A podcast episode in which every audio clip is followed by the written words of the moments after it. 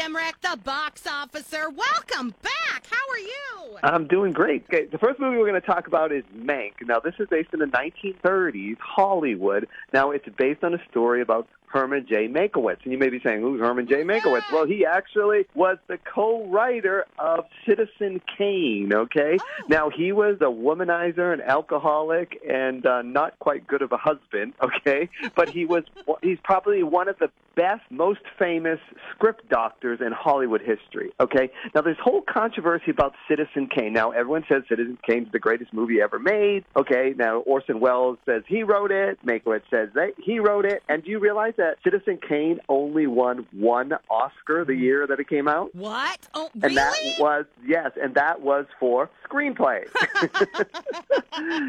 so this is an, um, a Netflix movie, okay, shot in black and white, beautifully shot. I mean, the cinematography. Let me tell you, Oscar, Oscar, Oscar.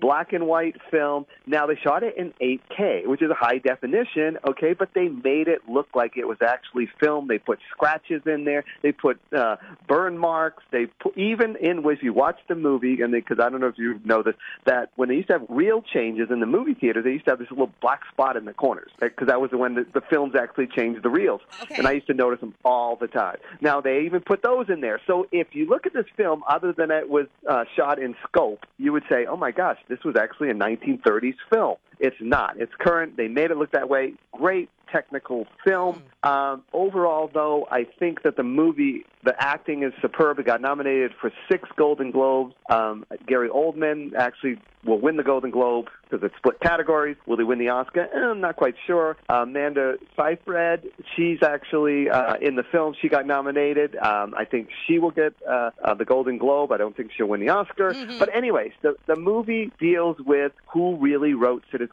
Citizen Kane and also the political influence in that time that Hollywood had on voters.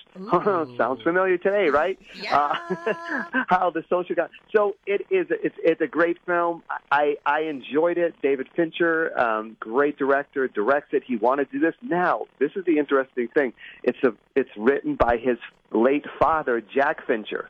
Okay, who who really wrote the script, Mel? son Mankiewicz or or Fincher. or Orson Welles. That's all I got to say.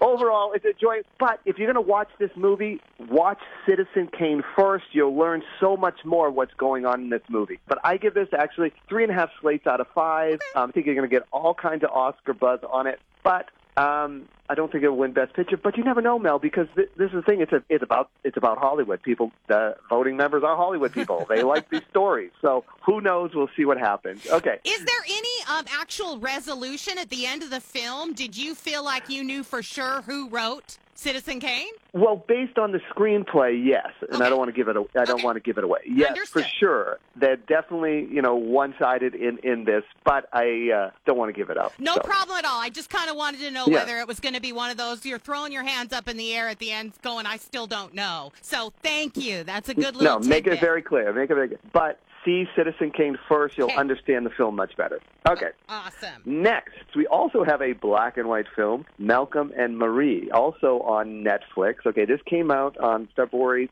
5th, streaming. Now, Mel, let's get started. Okay. it's a black and white film. Okay.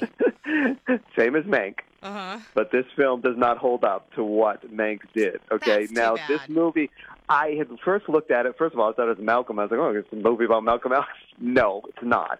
It's about a director and his girlfriend's relationship after his film premieres in Hollywood, and they go back to their plush home that a producer put them up in to live in because they have to keep the image in Hollywood, right? Oh. Okay, so they actually go back and um, to the house, and it's John David Washington and Zendaya.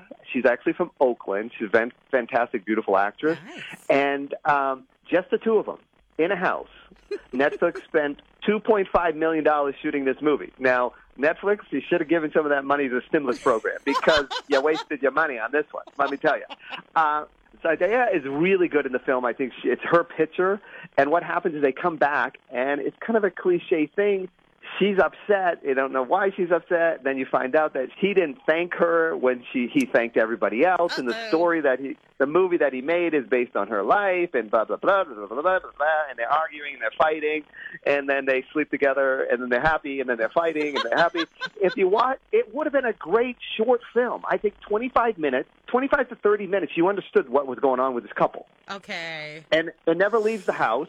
I mean, they go outside one time, to, you know, a couple times they have a cigarette, Mm. and they come back in and they fight again, and then they ha- then you know they sleep together, and then if I and it's just like you're just going, really, this is really what it is. I mean, I I give this, I'll push it to two and a half because cinematography was great, and I think uh, Zendaya's performance was really good, but uh, you know, I'm really leaning to two to two and a half slates on this one just because it is.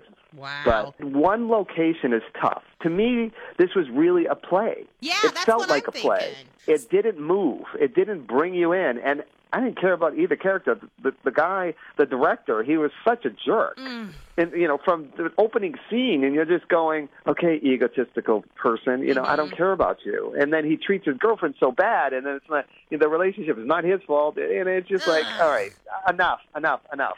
Yeah, that does not sound fun at all. So if it could have been wrapped up in 25 minutes as a short film, does this deserving of one of our sloth scales, one to five sloths? Oh yes, I mean it, it's it's a it's a it's a it's a one slot. Oh, I mean it no, just goes bad. on and on and on and on. Um, it's it's it's slow, very slow, Okay. and it's like you don't care about these people. That's the problem. If you Mhm. have two people that you really care about, you can sit through two hours of of them arguing and Yeah. fighting. Well, And you can not quite two hours. take you when you care about them, you can clearly take a side. But if they're both kind of sucky, then you're just like, why is this my life? What is happening here? yeah, I mean, we all have enough problems in our relationships. You don't want to watch these two people have problems. You know, it's like really, seriously, for an hour and forty six minutes, you're just going, oh, give it. I didn't see anything different after after 20, 25, 30 minutes. There was nothing different. No, Wow. Didn't bring me nothing other than walking up and trying to get you know a, a drink. As a film critic, do you have to finish every film? Um, you, you you'd want to. Okay. Um, you do. You you, you want to That you want to see because in case there's something, and there was something towards the end that kind of shocked it, but it was like it still it was like it didn't it didn't work. Yeah. But and that's the thing is, and I know they're gonna they're gonna say that this movie was best because he's waiting to hear you know how his reviews are from the critics. So that's the Mhm. whole thing. The tension's building, and I'm like going, what? We're gonna see. You know, you're gonna wake up in the morning because you know I'm old school, waiting for the reviews. You know, but no, when they come online, right? Like instantly, you know, an hour after, and uh, so anyways, he he starts getting banned by his film gets banned, and that's why he's just so angry with filmmaking, you know, Oh. critics and this and that. And and, ha- to me, it has nothing to do. I mean, if people can agree with me, love me, hate me, I don't care. I'll give you my opinion about the movie. You know, it's Yeah. just like that's the movie, and this one just didn't work. So That's too bad. you know, two point five million dollars. I'm going. Ah! How one location, two actors? That's Oh, go all the God. salaries, I guess. That's like almost as big of a mystery as where did the seven million the Weeknd spent on the halftime show go? right, exactly. Come on. okay, Derek. So you know what's so funny to me, Derek, is before I let you go, um, there are certain movie lines that are just so iconic, and they work with all different kinds of scenarios. I'll give you an example. I'm watching Call of the Wild with Harrison Ford, and at some point, I uttered the words "Bye, Felicia." I'm watching the Avenger movies. I'm getting caught up on those since I have Disney Plus, and I've never really Right. seen them in chronological order. I swore I said "Bye, Felicia." At least three times. So it's just so funny to me how movie lines can like transfer into so many different genres and just be such a part of pulp culture. So I think Bye Right. Felicia is probably my most quoted line. oh, really?